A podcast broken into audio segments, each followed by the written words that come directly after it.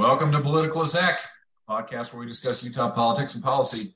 I'm Corey Assel, joined by Utah State Senator Todd Weiler. What's up, Todd? Hey, Corey. All right, let's start with some federal. We actually haven't talked any federal news in a little while. But this week, President Biden went to Saudi Arabia, hat in hand, begging the Saudis not to reduce oil production. Saudi Arabia and the other OPEC countries announced their intent to cut oil production by about 2 million barrels per day.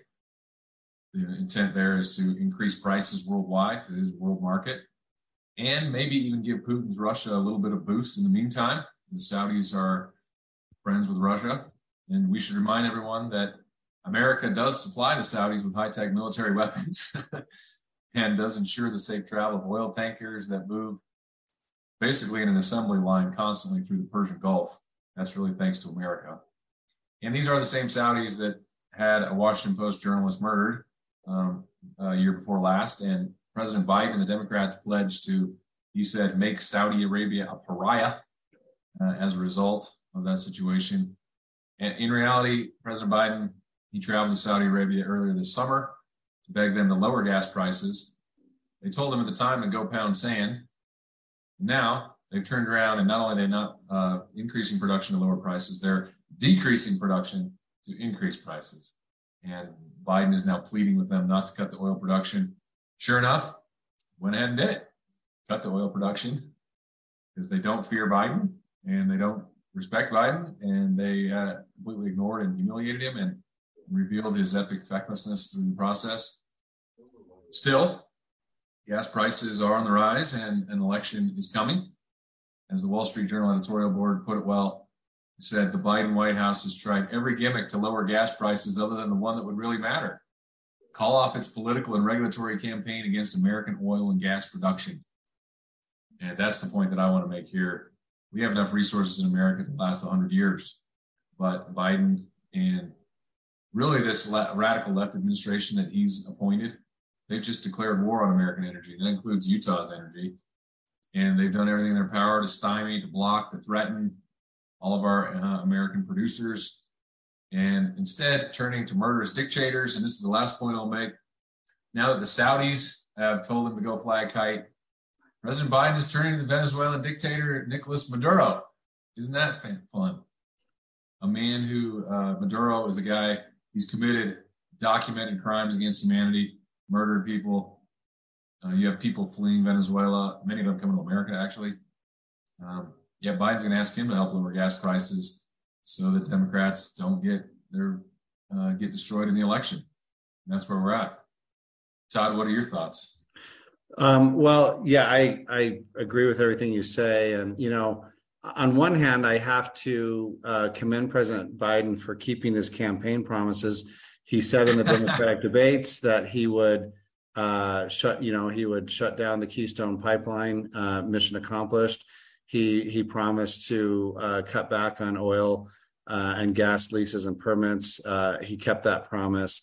And you know, I, I just want to add the, the the Democrats, the progressives, they live in this fantasy world that if uh, if we just love the environment more that we could stop using oil tomorrow and just you know uh, hold hands sing kumbaya and just and just use wind and solar for the rest of our lives and everything would just be honky dory and and maybe you know i'm i'm pro wind i'm pro sol- solar maybe we get there in our grandchildren's lifetimes but we're not there today and there's no better evidence of that than germany who i mean thousands, if not tens of thousands of people may die this winter in Germany because they can't heat their homes. And is Germany doubling down on wind and solar right now to solve all their problems? No. They they're doubling down on coal and nuclear power. They're they're uh, they're restarting coal plants that they had shut down. Germany is largely controlled by the Green Party, at least in certain regions like Frankfurt. They they they they control all the government, and um, they they are committed to you know basically being free of uh, uh, of uh, of uh, coal and and gas by 2030, which I again I think is a pipe dream. I think it's nice to have goals, but um, I, I ask all of my liberal friends right now if if uh, if solar and wind is sustainable today in 2022 why is europe turning back to coal fired plants and nuclear? And and and the answer is it's because the technology is not there. Now can you charge your cell phone with your solar panels? Sure you can. Can you can you heat your house all winter with with solar? No you, you can't um, we're not there yet and and we're not even that close um, and so i think that um, trump had it right uh, when it came to a goal of energy independence. I think Biden has it wrong. I think this is exposing a lot of lies and hypocrisy. And let's be honest, you know, when gas prices were five dollars a gallon and seven to eight dollars a gallon in in in California, they're still six dollars a gallon. A lot of progressives and liberals were high fiving each other. They have wanted this for years because they believe that this is what would throw us into this new economy where, where, where we're all going to depend on wind and solar. And and it, it's probably accelerating that but it's just exposing the fact that the technology is not there.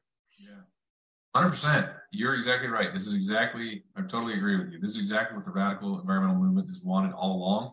Higher gas prices the entire premise behind the new deal the green new deal is to make fuel so expensive through punitive measures that it, uh, it makes the industries favored by the left more appealing and shifts the, the um, fuel consumption to, to alternative fuels.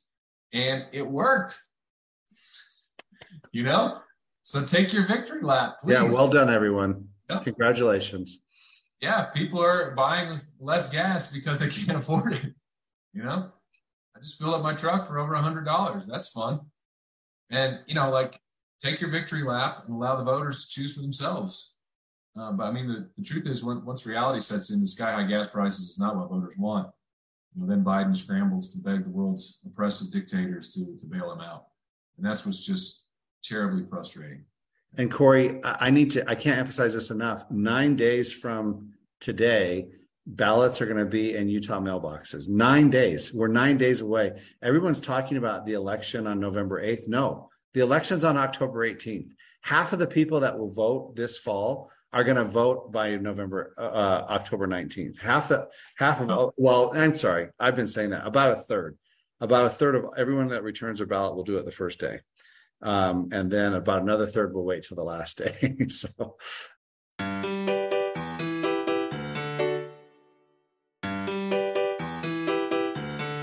This week, a federal appeals court ruled that Obama's President Obama's program to protect nearly 600,000 immigrants from deportation, the court declared it illegal. The court says those who are already enrolled can renew their status. So there is a little bit of limbo there. But the program, it's called uh, Deferred Action for Child Arrivals. Many people have heard of it as DACA. These are the dreamers. These are the so-called dreamers. It allows immigrants who came to America as children to remain in America and become eligible for work permit. They came to the country as children. Many of them have few memories and thin ties to their country of birth. Some of them don't even speak the language. I mean, they speak English maybe instead of Spanish, for example. I do think that a lot of Americans have sympathy for these kids. I don't think that a lot of Americans necessarily want to send them back to a country that they don't really know and may not even speak the language. But DACA was a hugely problematic move by Obama. I mean, basically, after saying Obama himself saying many times that only Congress had authority to do anything to allow the Dreamers to stay in the United States, he changed his mind and issued an agency order declaring that they had the right to stay, and also that the Department of Justice wouldn't prosecute or you know do anything about it. So, as again, as a policy matter, people may or may not agree um, that the children, who of course are now adults, um, should be allowed to stay. But the way Obama went about it was totally outside the bounds of law, totally illegal. The Trump administration tried to address the situation, if, if, if uh, folks remember, but the courts rebuffed them, rebuffed his attempts at the time. But now, in the wake of the Supreme Court's uh, decision in West Virginia versus EPA, which we talked about uh, a few months ago, this is where the court said that the president can't just make major rules out of nowhere. The uh, the the Congress doesn't hide, you know, elephants in in shoe boxes or whatever. But anyway, um, in the wake of that decision, courts really have to confront the question seriously about whether the Obama administration had authority to do what it did.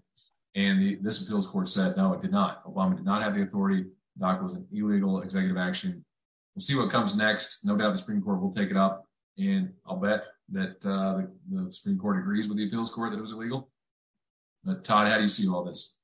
Well, I think we need to separate DACA, which I think most Americans support, not all, but I think the uh, majority of Americans support that, that that that policy. We need to separate that, on the other hand, from um, abuse of executive power. And so, you know, I'm I'm familiar with a, a, a wonderful young woman here in Utah. She was brought across the border when she was just a couple days old, was adopted and raised by a family here in Utah and didn't even find out that she was a dreamer until she was applying for her master's program uh, here in Utah.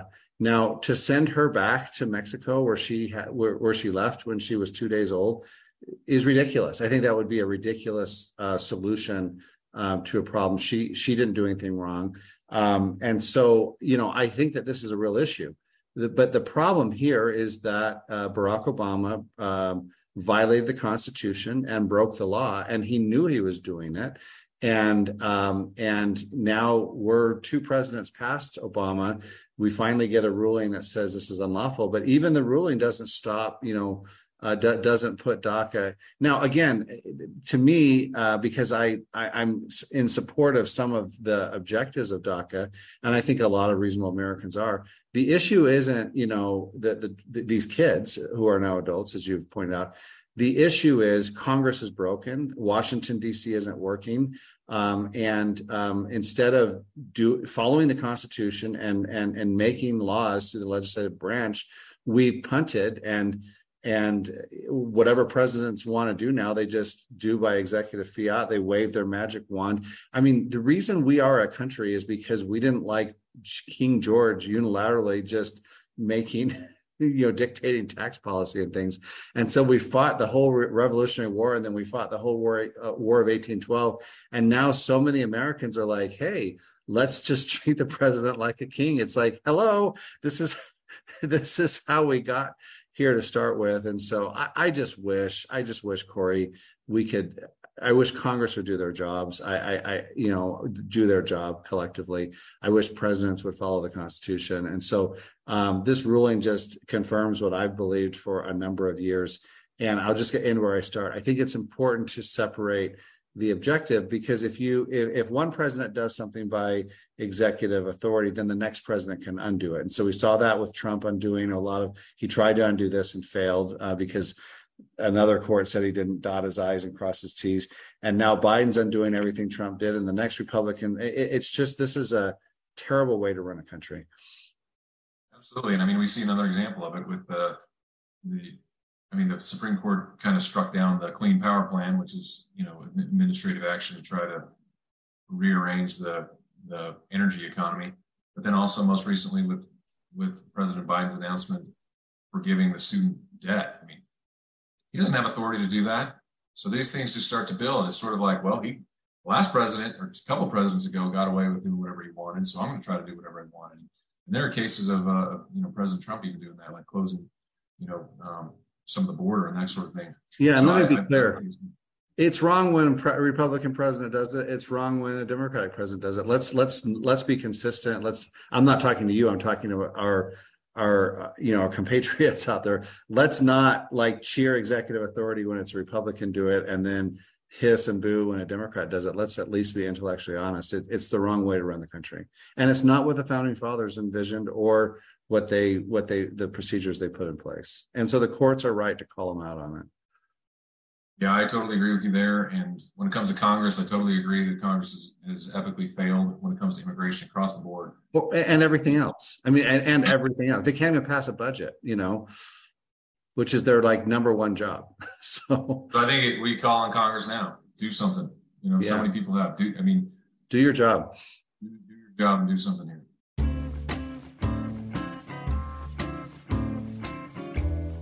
So last week we talked about the Club for Growth published an ad that uh, spliced Ed McMullin's words related to him calling the Republican base racist and bigoted. This is in order to help um, Senator Mike Lee. Well, now McMullin's campaign is suing the Club for Growth and three television stations in Utah for defamation for running what they call a deceptive ad. Lawsuit asks for monetary damages to cover the cost of corrective advertising and fix their uh, repair their reputation, and they're asking for an injunction to stop the ad from airing. Todd, I got two questions for you. First, do you think this lawsuit has any merit? Second, do you think this was a good political move on McMullin's part? Well, okay, let me answer the second one first. I think it got him a lot of free publicity. Um, but I don't think it was a good move because um, I think it looks uh, it, it, makes him look a little bit like a crybaby. And let's be honest, um, Evan McMullin is running ads saying that Mike Lee was bought and paid for by the special interest lobbyist. I mean, does anyone believe that Mike Lee was? I mean, I mean, yes, some people believe that, but is that honest to say that he's been bought and paid for? I mean, so you know, if, if you're gonna if you're gonna accuse, hey, this this this political hyperbole goes too far, it crosses line. And by the way, it's not Mike Lee running these ads that Mike that uh, Evan McMullin is suing over. It's it's a special uh, special interest group called Club for Growth, and, and Mike Lee's not not allowed to coordinate with them. But um, the the you know, the reason Evan McMullin is is screaming so loud is because these ads are very effective. So Mike Lee's uh, having some trouble with female Republican voters, and this ad shows three females sitting around talking about Evan McMullin and what they say. Uh, I think it rings true to a lot of a lot of people, and so um, Evan McMullin doesn't like it. Second of all, Evan McMullin is correct. The Club for Growth did splice some of his comments um, and, and, probably made him look a little bit stronger in his condemnation of the Republican Party. Um, so he he was saying certain elements of the base are racist, and it made it look like he was saying that all Republicans are racist. But Corey, let me read to you a couple of tweets. So so Evan McMullin saying that my that, that these ads are lying about how he feels about Republicans. Okay, I'm going to just read to you three tweets from Evan McMullin's Senate can't, uh, can't so, so his official account from 2020. Number one, for too long, Evan McMullin wrote, conservative leaders have been unwilling to confront the bigots and crazies within their base. That has to change. So he's calling the Republican base bigoted and crazy. Number two, I was raised by anti racist Republicans. That's what he said on MSNBC as well. I know there are millions of them still out there, but the party has been overcome by the treacherous cancer of bigotry, and it must be defeated. The party must be defeated until it repents or reforms or dies once and for all. So he's calling for the downfall of the Republican Party. Th- that was June 28th, 2020, uh, less than two and a half years ago. Lastly, uh, June 28th as well. The GOP is sick it invited racist parasites into Lincoln's party years ago, and they've sucked the values and patriotism from its body. I haven't been optimistic that it could change. I have, I haven't been, but I hoped and fought anyway. Now I see it. Um, I don't see how it ever recovers from Trump's white power. And so here he is two years ago calling Republicans racist, and now he's suing. So I don't think the lawsuit has a lot of merit. I think it's a publicity stunt. I think it'll likely backfire. And I don't think he's going to get a court decision in the next nine days that's going to make a difference. So. I totally agree with that. It's frivolous, and I think it's a head scratcher to be honest with you that that he did make this. I, I don't I don't know that it's a great political move because I've I've already said I think it was a very effective ad, and I'm not sure it benefits him to keep the ad in the public conversation because, you know, every people are going to watch it, and even if they're interested enough to track it down and look at the the original from CNN, is really not better. I mean, marginally maybe. And of course, uh, you just laid out some of the tweets that he's he's put out there. So, I mean, to me, the real takeaway is McMullin could have cleared the air about whether he thinks Republicans are racist, but he didn't. You know, he focused on the sentence structure. You know, he didn't he didn't deny that he said the Republican base is racist, that an element was. He didn't retract his harsh words in any way, and he didn't offer any explanation about you know who exactly does he think is racist uh, and who's that element of the Republican base, or or how does he think they're racist exactly? I mean, I think the only conclusion we can come to is that you know, like he didn't repair that or or clear the air the only conclusion we can come to is that he actually believes that the thrust of the ad, you know, is actually accurate. You know, it portrays his views. You know, he does think an element of the Republican base is racist. He, and he seems to believe that an element is awfully large. And as you just kind of laid out, he said before that he thinks the entire Republican Party is overcome by, by bigots. So yeah, I hope Evan McMullin's 2022 lawyers know that he still hasn't paid his 2016 lawyers. I hope that they've got someone's whispering in their ears that he's not going to pay them. So yeah, you're jumping off. You know, you're you're jumping, taking a big step in the dark.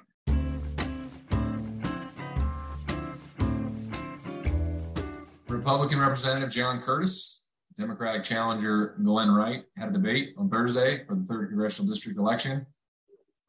Todd, did you get a chance to watch the debate or see the highlights at all? I listened to a lot of it on audio without the video. I was just in my car driving.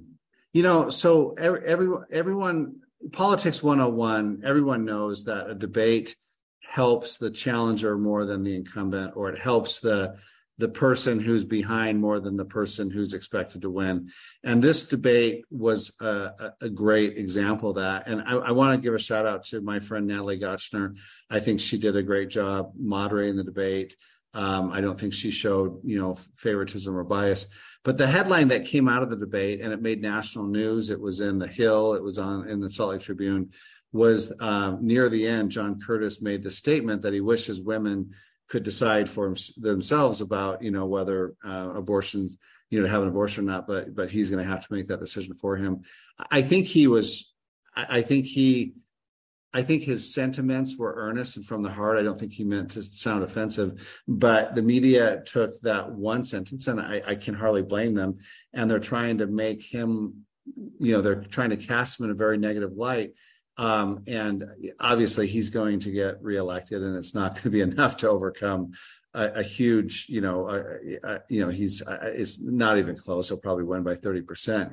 But it makes me wonder how many um, how many incumbents are going to want to continue to participate in debates in Utah if this is if this is the the net result is it's just the media takes one sentence and and tries to make him look like a monster. Oh, it's a great point. It's a great point. And I mean, I took from it that he was.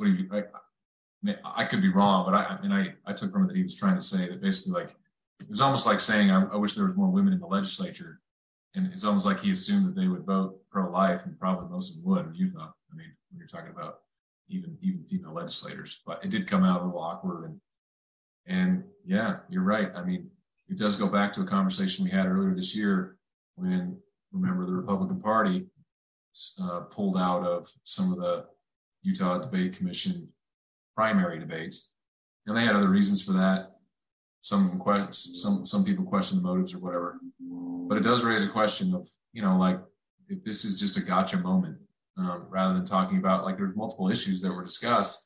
I mean how about the fact that you know obviously right i mean let's push him to say like what well, where do you see the, the the limits on abortion for example and on girls sports i thought i, I mean there, there was several issues girls sports was one where there was just a clear demarcation between the two i mean curtis is a traditional conservative and said he doesn't think that he, he says, I don't want a man competing with girls in sports, period, uh, under any circumstances. And Wright completely disagreed. And, you know, I, I just think it'd be interesting to, to highlight some of these things because there is a clear choice.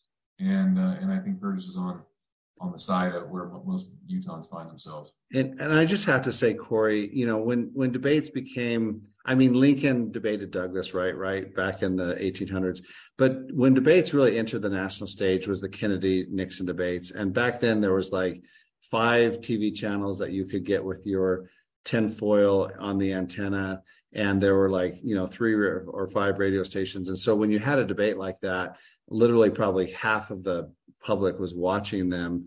Um, I, I would be shocked if 3% of the voters watched this Curtis debate. I would be shocked and so, anyone that's listening to this, if you live in that district or if you don't, just Google Utah Debate Commission. Go and listen to that debate when you're washing the dishes or mowing the lawn or something. I, I think it was a good debate. But I'm just going to say for John Curtis's opponent, I'm a little bit surprised. I mean, I guess, uh, I mean, John Curtis is, let, us be honest, he's not the most conservative congressman from Utah. I mean, I, I think Burgess Owens or Chris Stewart or or Mike Lee would get that. So I mean, he's he's kind of considered a mainstream. Some would, would call him moderate, and you know he's representing most of Utah County, uh, a pretty conservative district.